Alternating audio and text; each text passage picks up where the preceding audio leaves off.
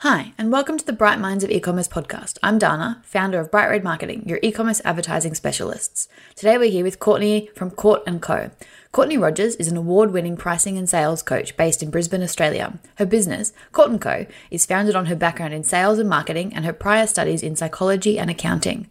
Courtney is passionate about helping women become confident leaders in their business with a particular focus on profitability, growth, and achieving the business of their dreams. In today's episode, she says how to price your product based on value, her thoughts on discounting, how to reply when customers complain about pricing, and some of her favorite psychological tricks for pricing your products, and so much more. So let's get into it. Welcome to episode 22.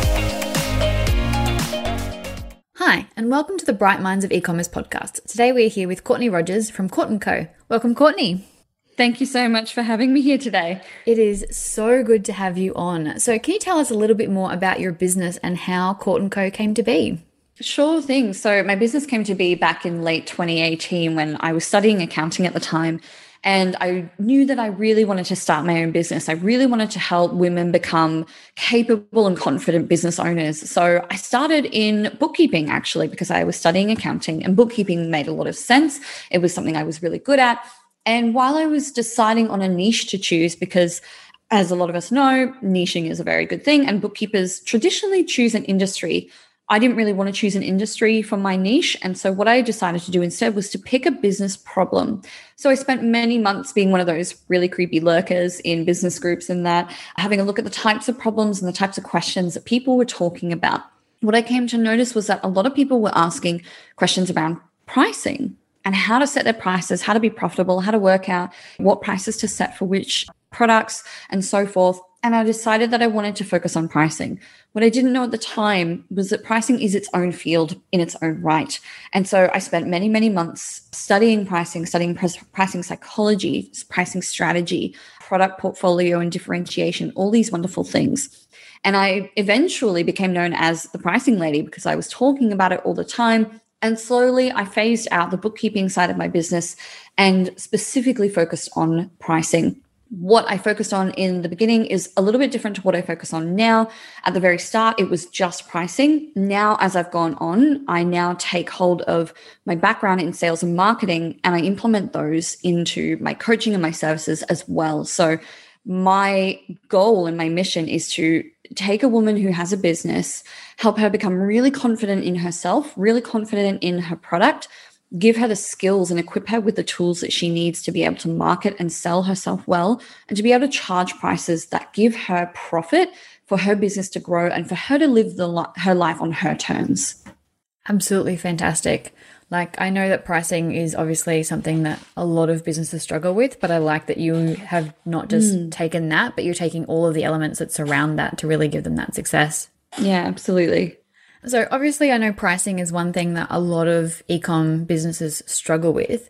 Have you got some like general best practices on pricing? Like, this is the million dollar question, I suppose.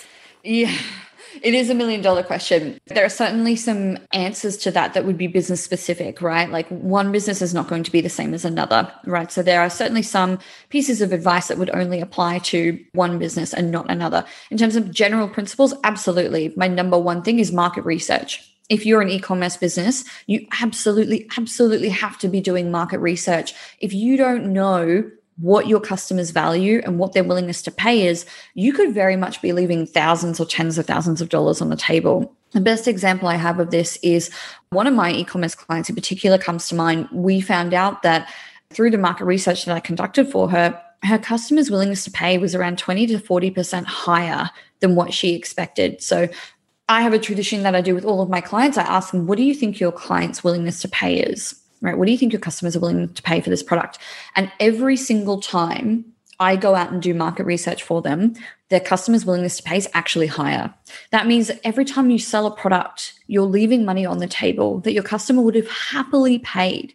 The other really cool thing about that research, too, Dana, is that when a customer says, This is my willingness to pay, they're giving a modest response. They, they're being conservative because humans are risk averse and we're loss averse, which is told to us by prospect theory in behavioral economics.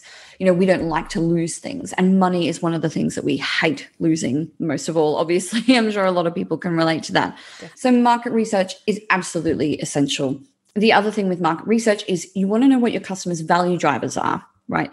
If there is a certain feature in your product that your customers value above all else, if you know that, then you can price a bit higher and still have your customers really happy to pay that price for that product, right?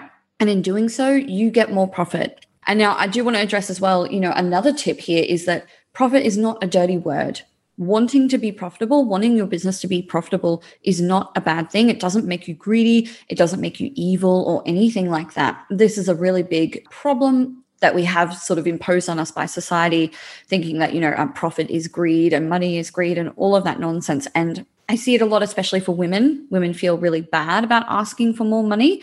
And the truth is, is that if those women get more money, they are far more likely to make a really positive difference in the world like the women that I work with, when they become profitable, they end up being more generous with it. They can create better products that make a difference in people's lives. They take their kids on holidays or they pay off debt or, you know, they do really, really amazing good things when they are more profitable. And so, of course, that's, you know, something I try to help women achieve. That's such a fantastic way of looking at it because I know a lot of business owners do struggle with oh, but I don't want to be greedy. And it's such a good way of looking at it. Yeah. it's not greed. It's just you can do so much more when you're not making Absolutely. You know, nothing on the products that you're selling and the hard work that you're putting in. Exactly. And that's the thing. Like you said it right there, when you're working hard, and most of the time, you know, women, when they start a business, they are working more hours for less pay than they were at the job that they left, right, to go and start their business. And they end up burning out. And this is why the mortality rate of new businesses is so high, right? We don't get enough money. We don't get enough earnings in from the products that we're selling. We end up working more. We end up burning out because we're not making a profit. You end up resenting the business. The self doubt creeps in and it becomes a vicious cycle, right? Yeah, and this definitely. is why pricing is so important. I know a lot of small businesses when they start because they come to me and they're, they're looking for assistance with their marketing. They aren't mm-hmm. even paying themselves a wage at that point. So the mm. money that they're making doesn't even cover the cost yeah. of their time. So mm-hmm. I suppose for those that are listening that haven't started yet or in the very, yep. very early days, I know there's no magic formula.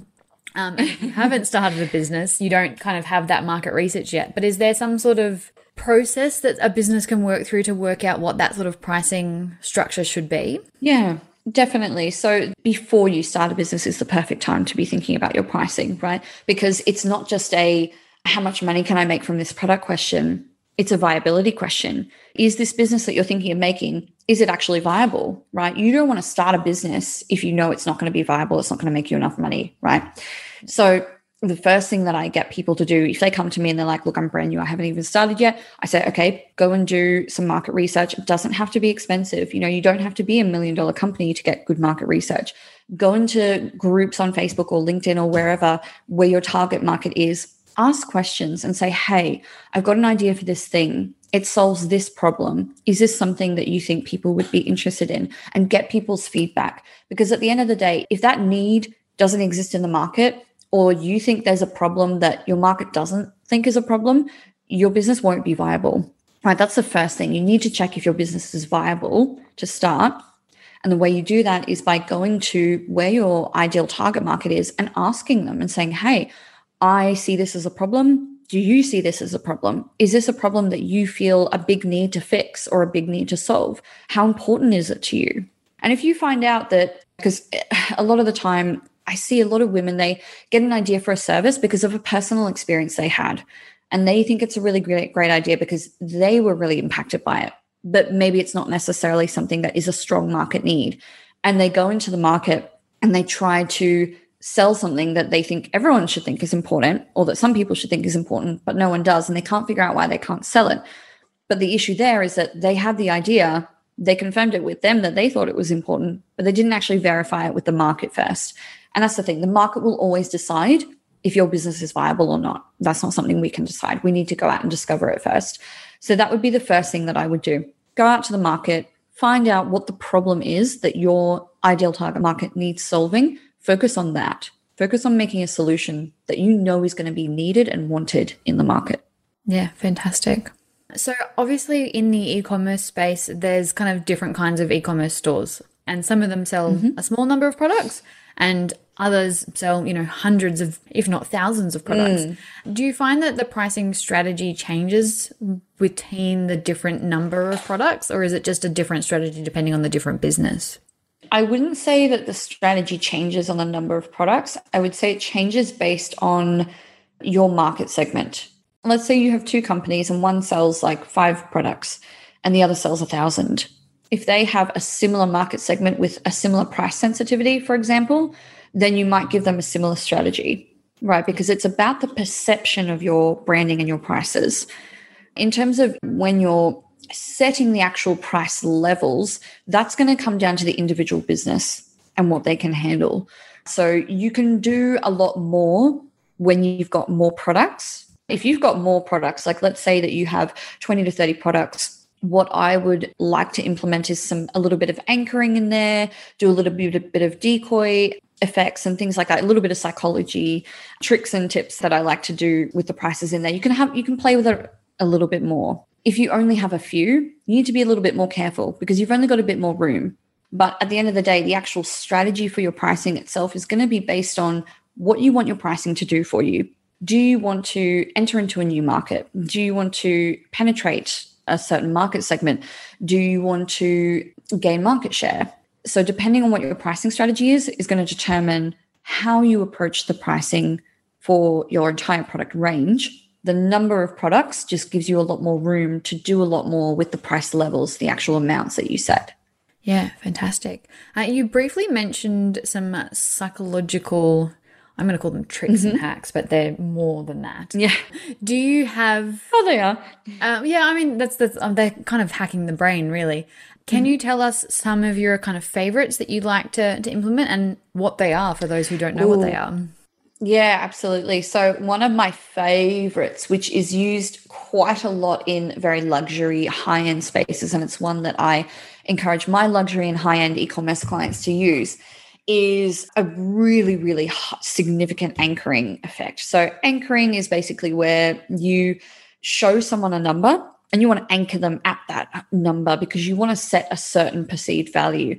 If you go to not all, but a lot of luxury e commerce sites, what you'll see is, you know, let's say you've got a shoe store, for example, and they've got a couple of dozen shoes on the page, and all the shoes cost around $800, right? Except this one pair of shoes that you see. Which is so stunning, and it's probably the most beautiful pair of shoes on the page, and they're priced at $3,000.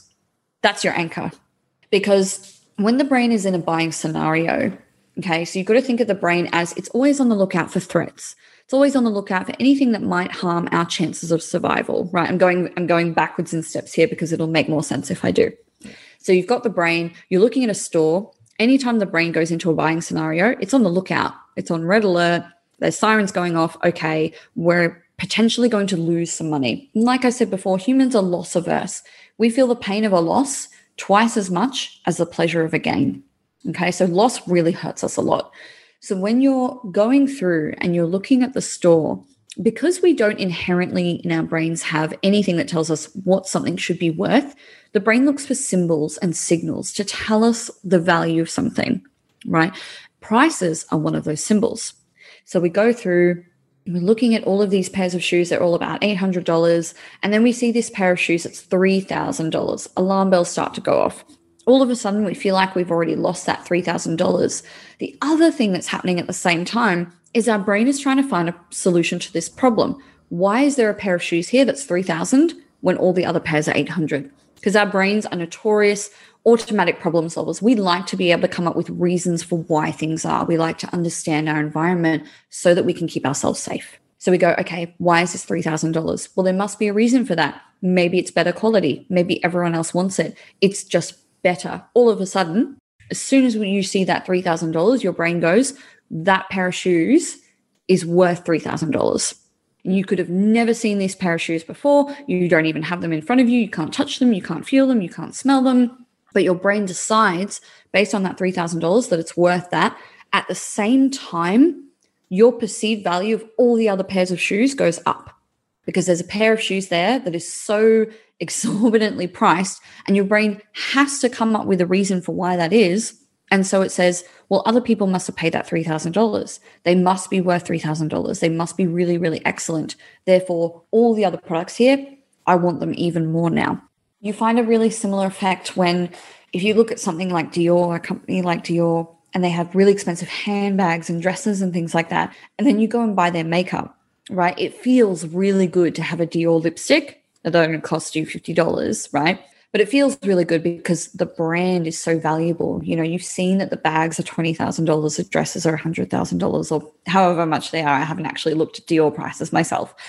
But it feels really good to have that Dior lipstick because you know that that brand is also selling, you know, $100,000 products. Does that make sense? Totally makes sense. How would that apply to a brand that is not a luxury brand that's you know not selling three thousand dollar pair of shoes, but maybe selling one hundred or two hundred dollar pairs of shoes? Yeah, so you can do the exact same thing, just in a smaller dose, right? So if you let's say that most of your shoes are a hundred dollars, then I would say something like you know have one or two pairs of shoes a year that you release, and and again, you know, I'm going to preface this by saying you need to have a customer base that has a high perception of value, right? Like if your customers are price sensitive, this will not work. This will backfire big time. If your customers are the kinds of customers who like paying more for luxury or really nice things, this, then this should work for you. But if you most of your pairs of shoes are $100, then once or twice a year, you know, you could have like maybe an anniversary pair or a Christmas pair or something really, really special and price it at a thousand if you wanted to, or, you know, even like 500. The amount is really up to you and what you're comfortable with, but also what you're trying to do. You might also say that it's invite only, right? You might release a pair of shoes and it's like $900 and say, look, this is by invite only. If you are interested, then, you know, please click here or whatever, because exclusivity makes things more valuable for us. You know, we've heard about the scarcity effect and things like that. And that's something that brands use all the time. And that's, you know, scarcity is something that any brand can use anytime and it tends to work very, very well because we don't like missing out on things. So that's anchoring. Are there any others that you would suggest? Yeah, absolutely. So you can also use something called the decoy effect.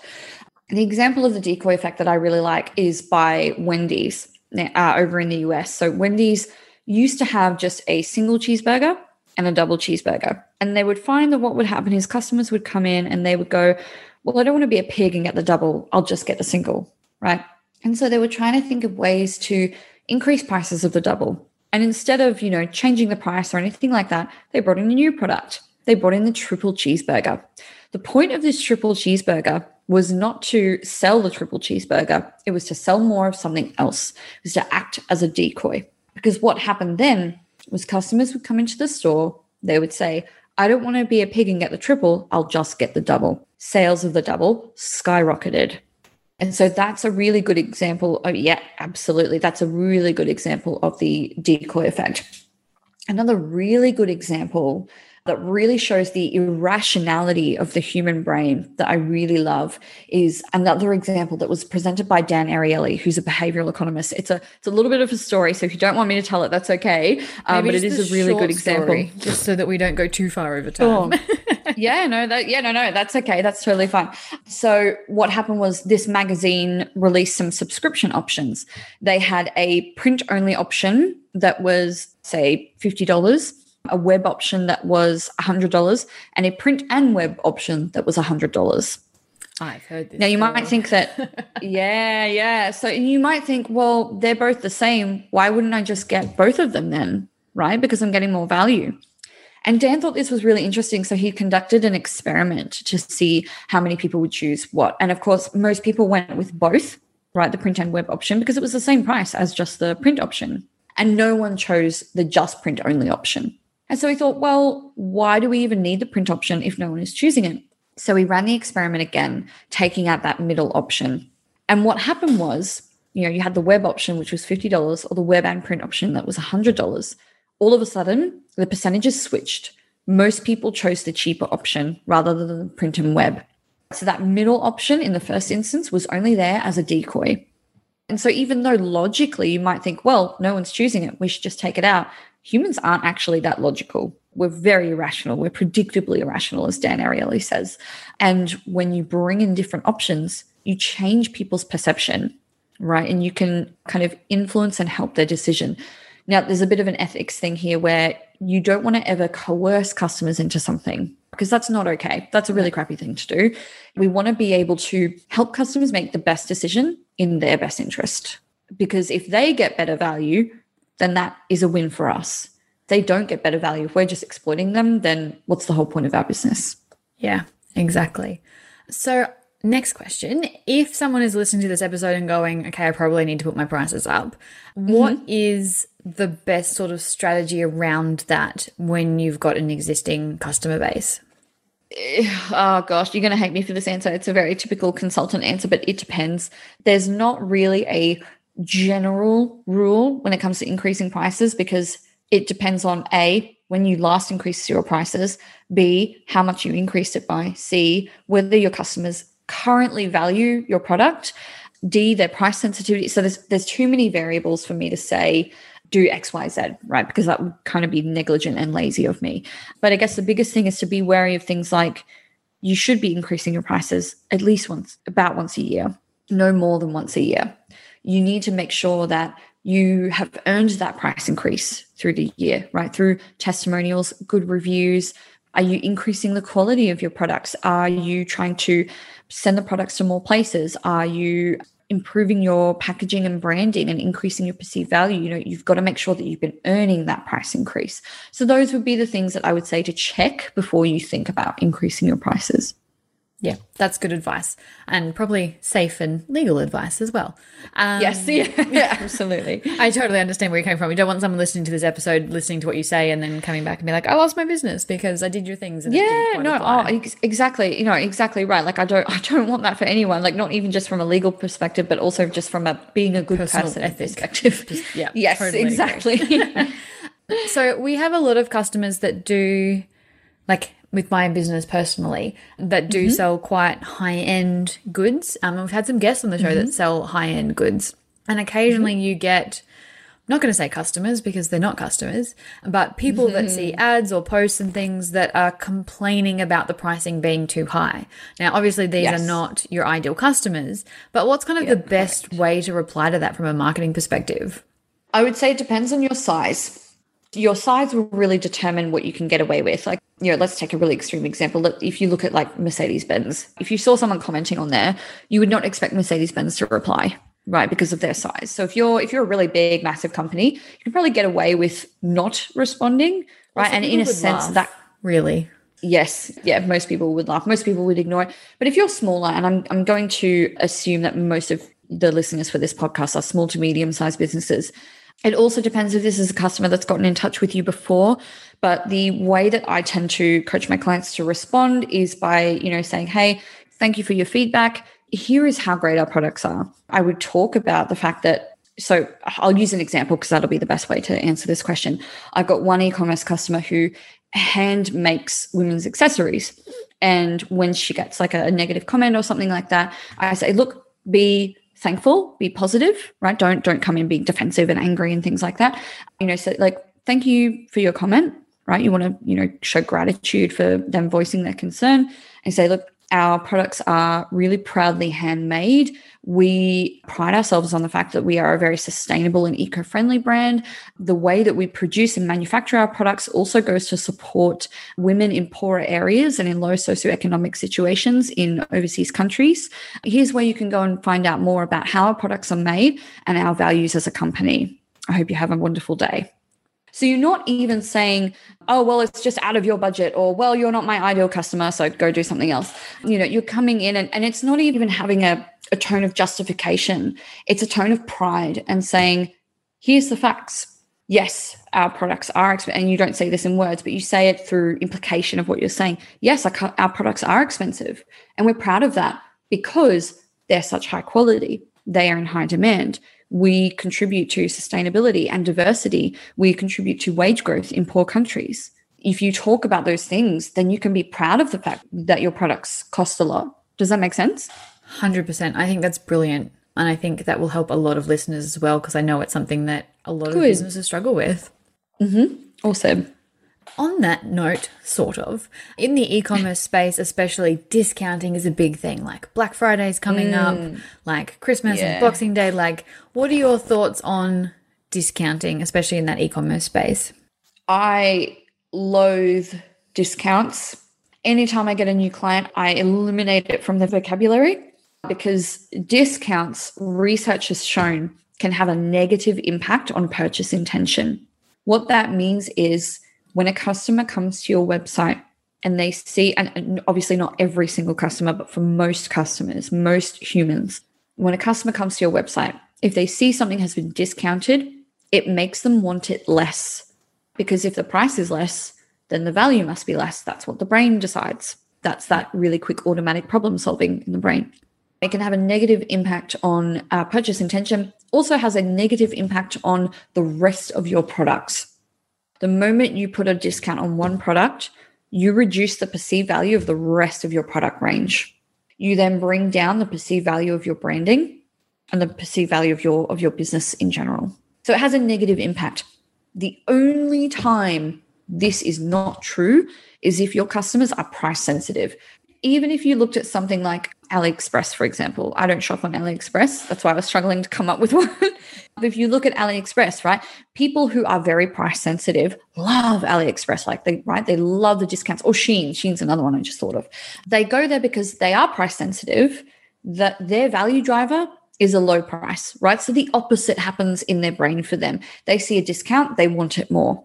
So if you're an e-commerce store, if you know that you are, and I'm, I'm like cringing while I say this, but if you're competing or you know have a similar market base to Shein or AliExpress or that, discounts may work for you. I'm going to say may because I don't know your business and I don't know your customers, but it may work for you. But in general, if you are someone who makes products that are of high quality, even if you're not luxury range, even if you're mid range or high range, I would strongly, strongly, strongly urge you not to discount because of the detrimental effect it has on your customers' way of thinking about you, but also on your bottom line. When you discount, you are just scraping profit out of your profit P&L. You are pushing money out of your business. And I hate seeing women do that. I want to see every woman become like a millionaire. Like I know it's a crazy mission I have, but honestly, I just I want that. And discounting is not going to get you there. It's not going to get you probably won't get you more customers but eh, like again it just depends on your market segment and how they respond um, but in general i strongly encourage people not to discount and to add value instead Yeah, I think that's a, a good way of looking at it and definitely something worth considering for a lot of businesses. How would a business know if they need to increase their prices?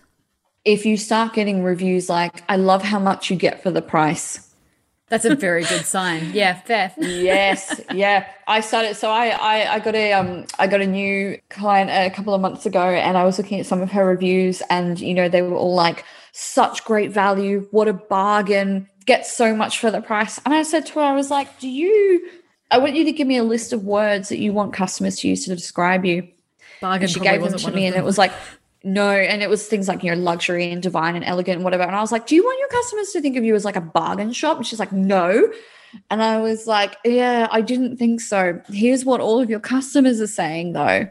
They say you're a bargain. They say that they get so much for the price. Let's change that right now. Okay Yep. so that was the next thing that we did. We went and increased our prices. So that is a really good sign. Also if you haven't raised your prices in more than a year absolutely think about it. Start thinking about it. Go through your reviews and testimonials.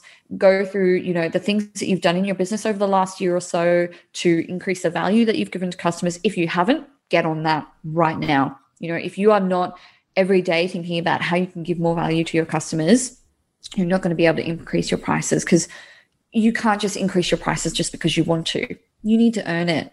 Because if you don't earn it and you go and increase your prices your customers won't buy. They won't be happy you want it to be win-win. You want them to be happy that you've increased the prices because they know that you're worth that right? Like i want to help my clients get to a point where their customers want to pay them more money. Because that's a nice feeling too. It's nice when you receive money from a customer and they were happy to pay for you. That's an awesome feeling. So that's what e-commerce owners should be aiming for. Fantastic. Is there anything else you think we've missed that you can share with us before we wrap up? No, nothing that we've missed, but you know, I, I can't stress enough how important that market research is in terms of finding out what your customers are willing to pay. So with one of my clients, we did her market research and we did a projection on how much money she would lose over a certain amount of time. And over 11 years, it showed that you know the difference between what she thought her customers were willing to pay and what her customers were actually willing to pay it was something like 1.6 million dollars that she was going to leave on the table that's insane. Over over 10 years yeah on absolutely. that note quickly yeah. what is your kind of strategy around doing that market research? Are you sending out a survey to customers? Are you doing it in facebook groups? Like what's the, the yeah so it's twofold. So yeah, so it's twofold. So the the way that I do it with my clients is I do a mix of survey and face to face interview. So I actually have a like a survey template that I use and customize for all my clients, and it also has the NPS promoter score diagnostic on there. And then I also conduct some face to face interviews with customers. So I actually go and talk to my clients' customers face to face because I find that often customers will be more open if it's not the owner like if they know the owner or they you know they're familiar with them okay. they're more likely to be open and honest with someone like me who's just someone they don't know. Yeah. No that's fantastic. Alrighty so we're just getting to the last few questions we ask everyone. Do you mm-hmm. have any strategies or habits that you follow each day to help you stay on track? Oh strategies i follow each day. Oh gosh. I would say other than my morning coffee I keep a checklist handy and I break things up into very, very, very small bite sized pieces because you know studies have shown us that motivation is it's very hard to drum up motivation just on its own but we know that action begets action. So even if you do one small thing even if it's just writing a comment reply on a post or replying to an email or something really small right? If you do that you're far more likely to do the next thing and then to do the next thing. And the more small tasks you complete, that likelihood of you completing more goes up and up and up. So I know that if I can just do a few tiny things in the morning, that will get me on a really good roll for the rest of the day. So that's there's there's actual science behind right to do list on your to do list. yes, absolutely, absolutely right to do list. And you know, the other thing I do as well is I don't delete those done items until the end of the day right? Because then at the end of the day, I can go through. Because what I used to do is I would delete it once it was done, but at the end of the day, I don't get to see everything I've done, and I've forgotten everything because it's you know nine o'clock and I'm tired and I need a glass of wine. Yeah. So what I do now is I leave it there, and at the end of the day, I can go. I did this, this, this, this, this, and if there's anything extra small that I did in the day, I'll write it on my list and tick it, just so it's there at the end of the day. I love that. That's fantastic. Do you have it's a favorite business motivating. book? Yes, Predictably Irrational by Dan Ariely. I have a bit of a business crush on him. He's fantastic. He's a behavioral economist, very, very smart. And his book, Predictably Irrational, basically goes through and talks about how traditional economics has always seen humans as rational beings. And he kind of really like turns that on its head and shows through a lot of research how humans are very irrational, even predictably so, and how there are just certain things that when you know them makes so much sense and you go, oh, that's why I do that. So if you're a business owner and you sell to humans, you read absolutely, it. absolutely should read this book. I'm going to add it to my list. Favorite podcast other than your own, which you're allowed to um, promo here if you feel like it. Oh, uh, sure. I, am so I'll just mention it. My my podcast is the pricing on the cake. I'm very proud of coming up with that name. I thought it was really funny at the time. Uh, but my favorite pod, my favorite podcast is The Soul of Enterprise by Ron Baker and Ed Kless. It's an American podcast. They talk about business and economics and pricing and finance and psychology and subscriptions and just lots of different topics. They have lots of really smart people on there. And I really enjoy the the depth that they go to. And I, I've I've learned a lot from them for sure. Fantastic. And if people want to get in touch with you, what's the best way for them to do that? So my email is courtney at courtneydeegan.com or you can look me up on Facebook, Courtney Rogers. Just add me, tell me that you heard me on the podcast. I'd love to have a chat. I'm extroverted, so I love talking, as you could probably tell. And I also have a free Facebook group, The Pricing on the Cake, where I share lots of tips and also lots of memes as well. Fantastic. And I do believe you have a special offer running at the moment. Yes, that's right. So at the moment, I have my new program at the moment, and it's a six week program. I only take in a few people at a time for it. It's normally $1,000 for the six weeks. It's called Perfect Pricing and Sales We do the market research, like what I talked about before. So I help you do your market research. We do a marketing audit. We do sales coaching. So I coach you and help you overcome any mindset blocks and also help you set your pricing based on that market research. So it's basically six months of working with me condensed into six weeks. If you're an action taker, and someone who's really willing to do the work and really willing to, you know, get that confidence and get that profitable pricing, then it's absolutely the program for you. It is normally a thousand dollars, but for anyone listening to this podcast, I'm offering a promotion to do it for eight ninety. Fantastic. Thank you so much for that. And again, thank you so much for being on the show. It's been very, very enlightening, and I'm sure our listeners are going to absolutely love the information you've shared. So thank you. It was my pleasure. Thank you so much for having me, Dana. Thank you for listening to the 22nd episode of the Bright Minds of E-commerce podcast. Don't forget, we load all of the links and show notes onto our website. You can find everything at brightredmarketing.com.au forward slash episode 22. The link will also be in the episode description. Thanks so much for listening.